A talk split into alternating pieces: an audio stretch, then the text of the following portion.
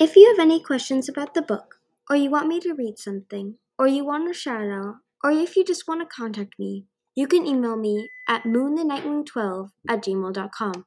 The email will be in the description. Now back to the book.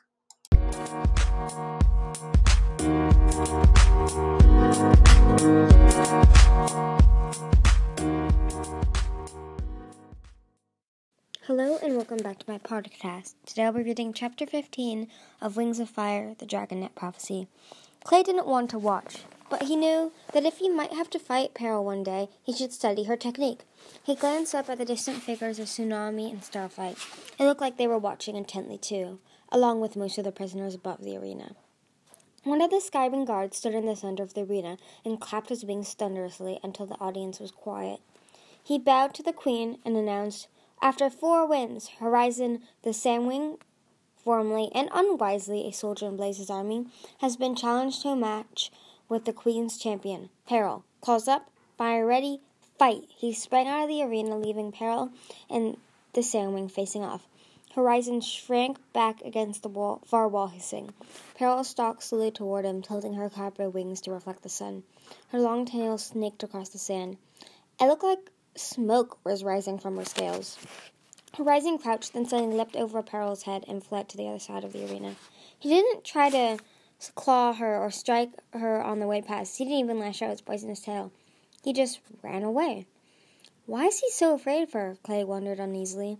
Peril turned, turned in an unhurried way and smiled at Horizon. His black eyes darted left and right, searching for an escape. Suddenly he made a dash for the tunnel. At once, Peril was in his way, lashing her claws against his chest. It didn't look like more than a scratch from what Clay could see, but Horizon screamed in agony and fell back, scrabbling against the sand. Peril followed, scratch, slashing another scratch along his side. Horizon screamed again. His banded wings flapped desperately, as if he was trying to fly. Calmly, almost gently, Peril reached out and touched one of his wings, pinning it to his body. Horizon's screams intensified into one long, ear-shutting wail. Clay couldn't understand it. She was only touching him, nothing more. But then Peril let go, and as she, and as she stepped back, Clay saw the scorched talon print she left behind on Horizon's scales. It looked like it looked as if he'd been as if she'd branded him, burning scales without even breathing fire. Clay squinted and realized there was smoke rising from Horizon's scratches. Did Peril have fire in her claws? Was that possible? He looked across at the sky, at he looked across at Starflight's slumped form, wishing that the Nightwing could be close enough to explain everything to him. Suddenly, Horizon attacked. He flung himself at Peril, slashed at her eyes, and jabbed his tail at her heart. Clay whirled, avoiding his claws, and knocked into him, knocked him to the sand. His barbed tail bounced off her scales with a spark like a miniature lightning, like miniature lightning, then burst into flames. Fire engulfed the poison tip, and Horizon howled in pain. Clay had never seen anything like it. He never heard of dragons setting others on fire just by touching them. Horizon beat his wings against the sand, trying to put out the fire. As Peril went around him, she darted in to give him another scratch. But before she could dart away again, Clay Horizon turned and grabbed her forearms in his talons. He threw his wings around her and buried his face in her shoulder with a high pitched, meaning sound. Peril froze. Smoke billowed off the two dragons, and black mark, marks crawled along Horizon's wings until they started disintegrating into ash. He crumpled slowly to the ground, and Peril crouched with him, holding him up with her wing. A violent shudder went through the Sandwing's whole body. He let go of Peril and flopped slowly onto his side on the sand. Disfigured burns had melted his facial features, but his whole wings were charred in black strands between large holes. His talons had scorch marks in the center of their palms. Clay had a sudden, quick flash of memory. Kestrel had those same scorch marks on her talons. Had she fought with Peril back when Kestrel lived in the Skywing Kingdom? How had she survived? Peril stood up and looked down at the dead Sandwing. A disappointed murmur started to spread around the stadium. Her copper wings wavered, and she turned to glance up at Queen Scarlet.